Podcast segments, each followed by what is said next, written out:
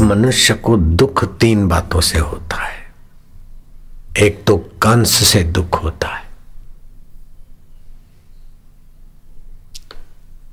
मथुरा के लोग दुखी होते हैं और ये नगर ही, ये संसार ही मथुरा है। कंस से दुख होता है, काल से दुख होता है और अज्ञान से दुख होता है। कंस की दो अवस्था होती है। एक तो बाह्य अवस्था और एक आभ्यंतर अवस्था। ऐसे काल की तीन अवस्था होती। श्री कृष्ण अवतार मतलब आपके हृदय में भगवत अवतार कैसे हो? ये जन्माष्टमी का पर्व सत्संग के द्वारा तुम्हारे हृदय में कृष्ण अवतार कराना चाहता है। कितना हमारा सौभाग्य है। श्री कृष्ण का नाम का अर्थ क्या पता है?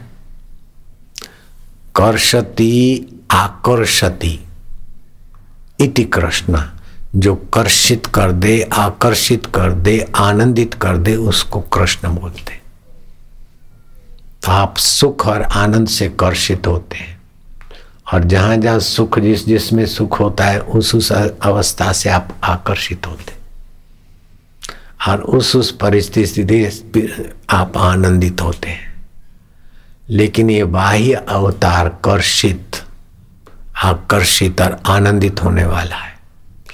और कृष्ण का वास्तविक स्वरूप सत्संग से समझ में आ जाए बंसी बजाते कर्षित, आकर्षित होते हैं। और फिर बंसी बजती और कुछ लीला करते, आनंदित होते ऐसा हो हो कि बदल जाता है। लेकिन कृष्ण का तात्विक अवतार जैसे अर्जुन के अंतकरण में हुआ तो अर्जुन सदा के लिए पार हो गए। किसी की जिस जिस गोपी के अंतकरण में कृष्ण का तात्विक अवतरण हुआ, बाहर से तो श्री कृष्ण दिखते हैं। दिने दिने नवम नवम नमानि नमामि नंद नंदनम दिने दिने नवम नवम आनंद नंद नंदनम वो आनंद स्वरूप नंद नंदन दिन दिन नया आनंद सूर्य पुराण पुरुषोत्तम है, लेकिन हर रोज सूर्य नया उमंग लाता है, नया लगता है। उसके दर्शन से उसको जल अर्पण करने से नई स्फूर्ति, नया लाभ होता है। चंदा पुराण पुरुषोत्तम है, लेकिन हर रोज चंदा नया नया, सुहावना, सुंदर, आह्लाददायक दिखता ऐसे वो परमात्मा, आत्मा होकर अनादिकाल से बैठा है। लेकिन न जाने किस किस निमित्त से हर समय नया नया आनंद, नया नया उत्साह, नए नए उमंग उसी की झलकों से आते हैं। तो ये झलकों से जो आनंद आता है, उसमें माया का, अविद्या का मिश्रण है। लेकिन पूर्ण ज्ञान से जो आनंद आ जाए, पूर्ण प्रेम से जो आनंद आ जाए, और वही अपना स्वरूप दिखे, इसको बोलते साक्षात्कार। तो हम कंस से फंसे हैं, काल से फंसे हैं, अज्ञान से फंसे हैं और इनको निवृत्त करने के लिए कृष्ण अवतार चाहिए। योग दर्शन में व्यास जी ने कहा नानुपालया भूतानी भोग संभवती।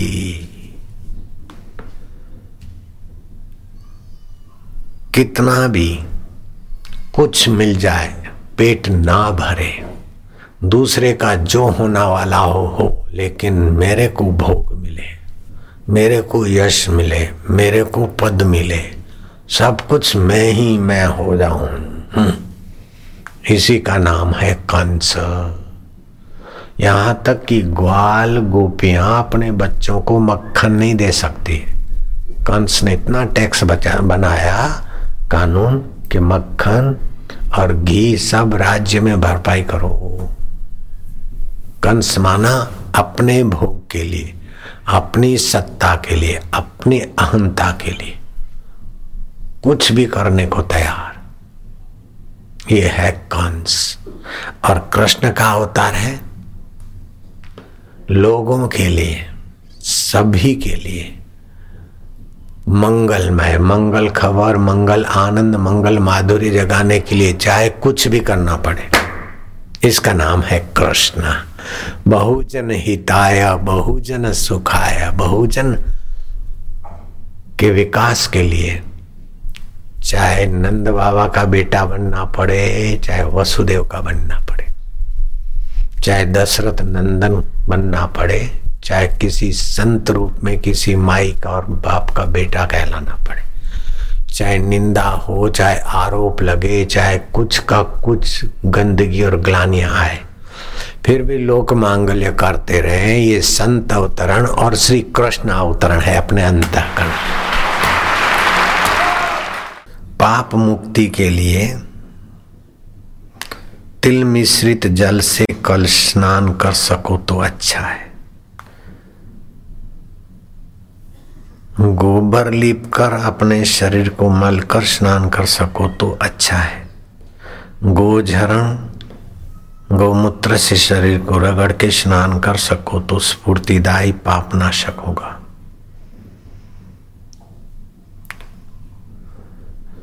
तीन प्रकार के बल होते हैं, पशु बल, जैसे महिषासुर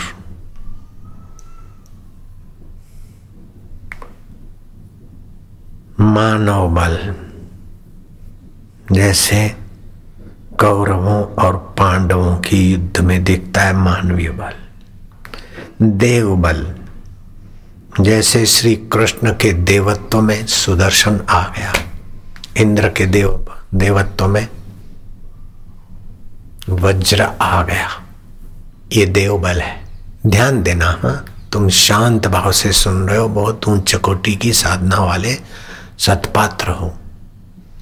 देव बल मानव बल और असुर बल जहाँ भी बल दिखता है, बल का मूल वो पर ब्रह्म परमात्मा है। देव बल मानव बल असुर बल जहाँ भी बल है, वो परमात्मा सत्ता का है। कल्पना करो। गीजर में जो पानी गर्म करने का बल है। फ्रिज में जो शीतल पानी बनाने का बल है। और लेथ मशीन में पुर्जे बनाने का बल है। वो सब विद्युत का है। समझ गए? ऐसे जहाँ भी बल दिखता है, वो सब परमात्मा देव का है। और उस परमात्मा देव में रात्रि को सोते समय और सुबह उठते समय गोता मारा करो। तो आपका आसुरी बल मानव बल में बदले और मानव बल देवत्व बल में भी बदले। महापुरुषों के अंतकरण में वर और श्राप का जो बल है, वो भी देवत्व का बल है, आशीर्वाद। और महापुरुष के हृदय को ठेस पहुँचते तो सामने वालों को देर सबेर कष्ट सहना पड़ता है। महापुरुष तो कुछ नहीं करते, लेकिन फिर भी उनके हृदय की पीड़ा या उफ अपने को तंग कर सकती है। तो वो जो है बल, भगवत बल है। असुर में भी भगवत बल है, देव में भी, मानव में भी भगवत बल है। और देव में भी भगवत बल है। तो गुरु तीर्थम परम ज्ञानम, अतीर्थम न विद्यते, ज्ञान तीर्थम परम तीर्थम, ब्रह्म तीर्थम सनातनम। ध्यान दे रहे हैं, आप बहुत ऊँची बात सुनने को मिल रही है। गुरु रूपी तीर्थ है। मुझे लीलाशाह बापू रूपी तीर्थ में जाने को मिला तो सारे तीर्थ मेरे सफल हो गए, फिर मैं तीर्थों में नहीं भटका। ब्रह्म ज्ञान देने वाले गुरु रूपी तीर्थ मिल गए तो मेरे सारे तीर्थ सफल हो गए। गुरु प्रसाद, गुरु ज्ञान, गुरु ने भक्ताई साधना रूपी मंदिर मिल गया तो मेरा सब मंदिरों में जाना सफल हो गया। अब मंदिरों में मैं नहीं जाता। गुरु रूपी तीर्थ से परमात्मा का ज्ञान प्राप्त होता है। इसलिए इससे बढ़कर कोई तीर्थ नहीं है। ज्ञान तीर्थ सर्वश्रेष्ठ तीर्थ है और ब्रह्म तीर्थ सनातन है। ये जो सुन रहे हैं वो ज्ञान तीर्थ है और जिसमें पहुँचेंगे वो ब्रह्म तीर्थ सनातन है।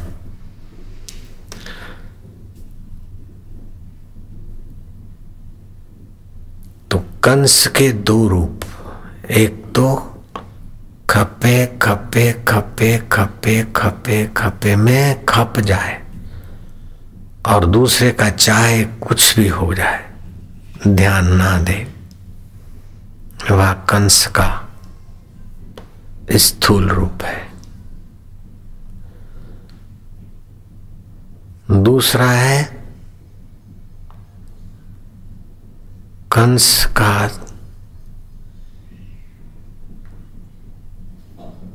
सूक्ष्म रूप। मैं धनवान हूँ, मैं सत्तावान हूँ, मेरा राज्य है, मेरा वैभव है, मुझसे बड़ा कोई नहीं।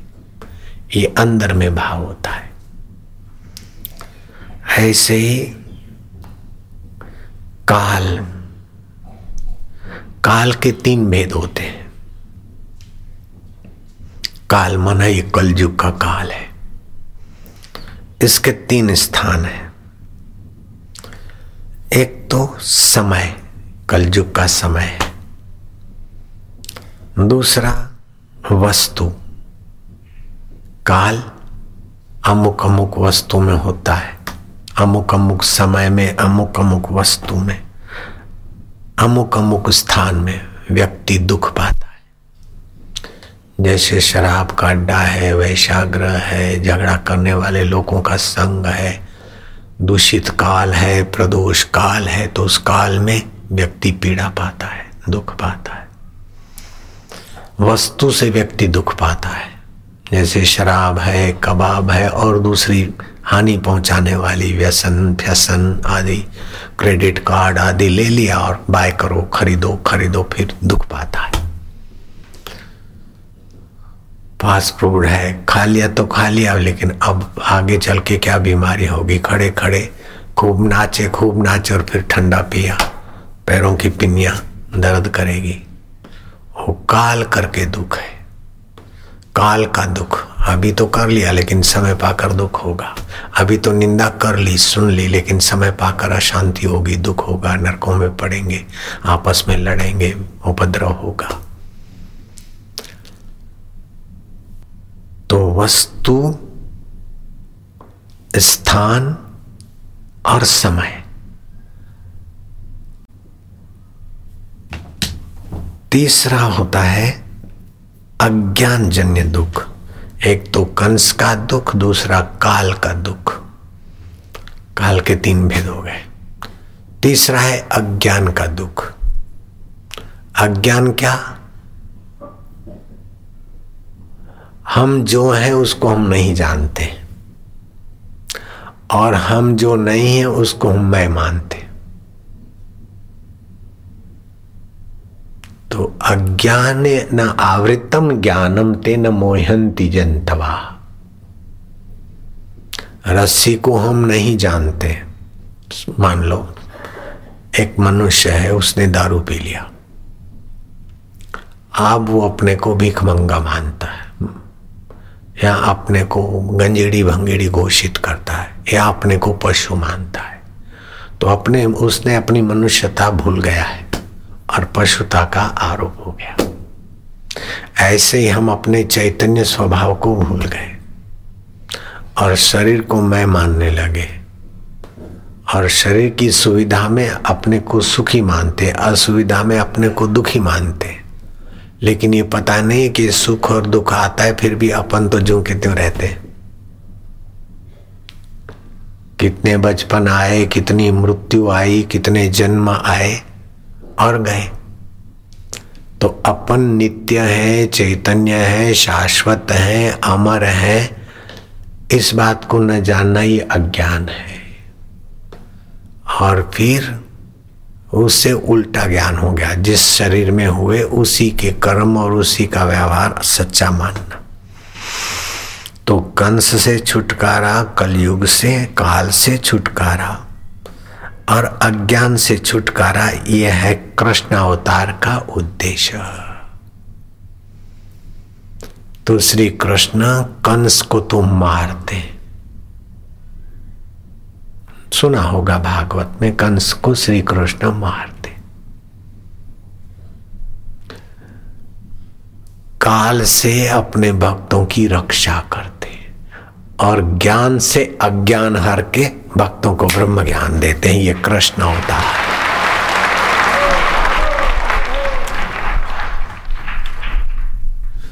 जिस वस्तु के लिए जो प्रबल प्रमाण है वो ही माना जाता है। अब मेरे को कुछ देखना है तो आँख प्रमाण है।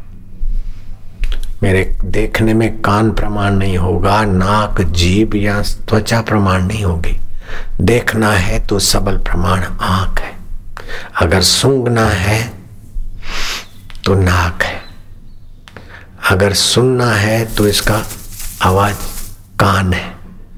आँख से इसका आवाज़ नहीं सुनाई पड़ेगा, नाक से इसका आवाज़ नहीं सुनाई पड़ेगा। अगर इसका स्वाद चखना है गुलाब का तो इसका प्रमाण नाक, आँख, कान नहीं हो सकती, जीभ इसका प्रमाण है कि गुलाब का ये स्वाद है। इसकी कमलता और कठोरता देखनी हो तो त्वचा इसका प्रमाण है। तो ऐसे उस ब्रह्म परमात्मा को जानने के लिए आँख मान नहीं जा सकते। नाक से परमात्मा को हम सूंघ नहीं सकते जीभ से चख नहीं सकते, हाथ से छू नहीं सकते। अनजाना देश है और अमिला पिया है। अनजाना देश है और अनमिला पिया है। तो उसको हम कैसे पहचानेंगे? बोले वेद वाक्य प्रमाण। वेदों का ज्ञान जिन्होंने पाया है और वेद वाक्यों के अनुसार जो हमें ज्ञान देते हैं, वही वैदिक ज्ञान प्रमाण है। अगर गाय, भैंस चराने वाला अथवा कोई राजनेता मुझे उपदेश देता तो मुझे परमात्मा प्राप्ति संभव नहीं है। अगर जनक को, जनक का कोई पद अधिकारी उपदेश देता तो जनक को ज्ञान नहीं होता। लेकिन वेद प्रमाण से जिनको आत्मानुभव हुआ, अगले जन्म के गुरु प्रसाद से और माँ के गर्भ में ही प्रागट हो गया। ऐसे बारह साल के अष्टावकर कुरूप शरीर से। लेकिन अंदर परम सौंदर्य था ज्ञान का। परम सौंदर्य था काल के सिर पर पैर रखने का। और परम सौंदर्य था अहंकार रूपी, भोग वासना रूपी कंस को पहुँचाने वाला। तो अष्टावकर भी एक व्यक्ति है, जनक भी एक व्यक्ति है। बाहर से दिखता है, लेकिन जनक तब तक व्यक्ति जब तक अष्टावकर की कृपा नहीं मिली। जनक को अष्टावकर की कृपा मिली तो जनक का व्यक्तित्व जैसे लहर का व्यक्तित्व समुद्र में मिल गया। घड़े का घटात्व घटाकाशत्व महाकाश में मिल गया। ऐसे अष्टावकर गुरु की कृपा से जनक का अहम का व्यक्तित्व तो अहम जन को असी ऊपर ऊपर से रहा, लेकिन अंदर से गुरु के ज्ञान से उसका व्यक्तित्व ब्रह्म में विलय हो गया तो जनक जीवन मुक्त हो गए। जीवन मुक्त कैसे कहते हैं? दुख आए, लेकिन दुखी मैं हूँ इससे वो पार हो गए। सुख आए, मैं सुखी हूँ, उससे वे पार हो गए। चिंता आई और मैं चिंतित हूँ, उससे वे पार हो गए। तो चिंता से, दुख से, शोक से, अशांतियों से पार होकर अपने परमात्मा स्वभाव में जो पहुँचते हैं, उनका जीवन धन्य हो जाता है। और मनुष्य जीवन में ये ही उपलब्धि है। कुछ भी बाहर का उपलब्ध हुआ, अगर इस उपलब्धि को छोड़ दिया, भूल गए तो ये सारी उपलब्धियाँ यहीं रख रह जाती।